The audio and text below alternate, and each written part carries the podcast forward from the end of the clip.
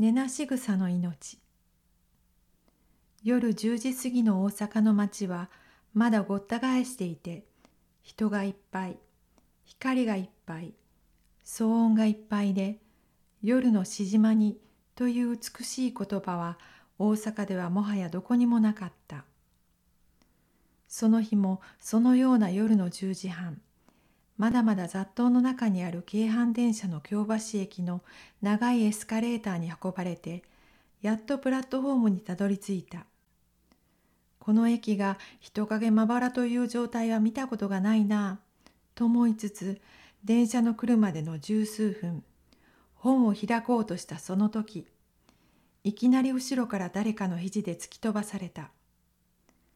かなり強い勢いだったので23歩ひょろひょろとよろめきかろうじて線路に落ちずに踏みとどまり体勢を立て直した。プラットフォームで人にぶつかるのは危ないですよと声にならない言葉をかみしめて私の視線は突き飛ばした人の背中を追っていた。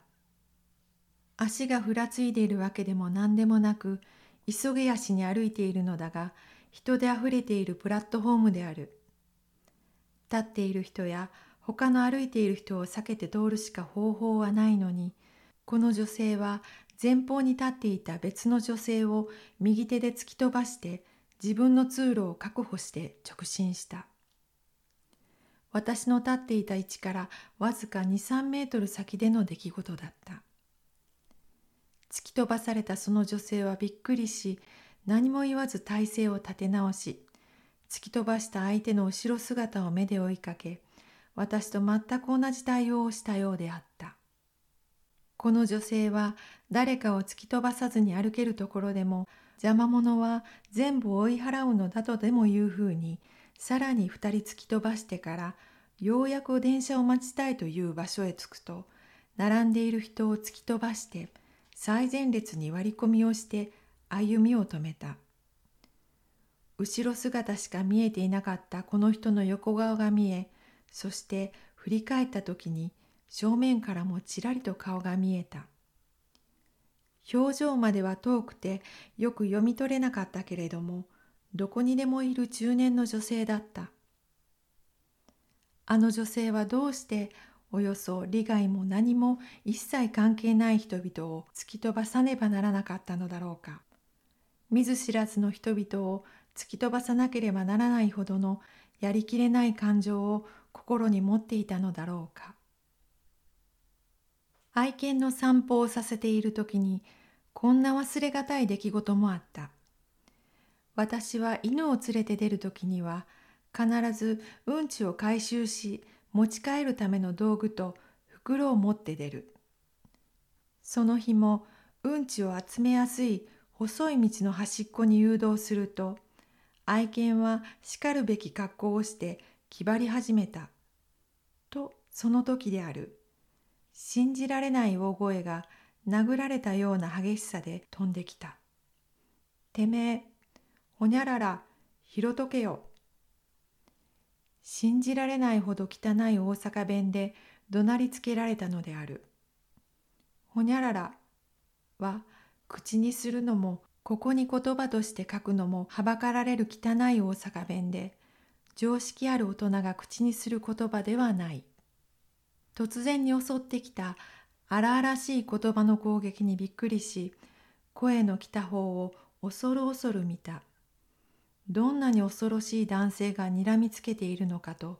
おじけづいてもいた。ところが目の前にいた男性はこの汚らしい言葉には似つかわしくない中年の男性だったのである。すさましい形相をしていたのは事実であるが、その形相を除けば普通のサラリーマン風のネクタイ族だったのである。なぜこんなことでこれほどまでに激しく人を罵るのだろう。犬の糞が道や公園に放っておかれていることを普段から苦々しく思っていたので爆発したのだろうか。それとも怒りや不満を心に溜め込んでいたのだろうか。そんなことを思い巡らした。日本は見かけ上平和が続いているが厳しい生存競争の荒波の中で私たちの生活は安定と不安定の微妙なバランスの上に乗っている。弱肉強食の社会において精神的にも不安定な中で揺れ動いているからちょっとした出来事で心に抱えた爆弾を爆発させてしまうのではないだろうか。進化論を深く教わった記憶はなくとも日々の教育や環境の中で命が偶然に誕生したという進化仮説の土台に立った人生観が出来上がっていたとするなら自分の命も他の進化の過程にある生物同様偶然に生まれそして進化の流れに沿って消えていくということになるだろう。計画も目的もなくただ偶然生まれたという生命観に立って自分の人生を見つめるなら人はどう生きていけばいいのかわからなくなってしまう。人生の行く末が見えない生活は人々の心をすさませるのだ。そしてなぜ生まれたのか命の意味は何であるのかそしてどこへ向かうのかわからない根なし草のような命の感覚は自分のまた他者の命を尊ばず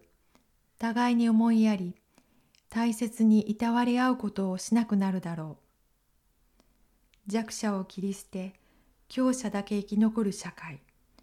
どこから来てどこへ行くのかわからない生命感に立って互いの存在と命を尊ばない社会。これらすべては命は自然に発生し弱いものは滅んでいくと進化論が唱える考えから派生しているように思えてならない。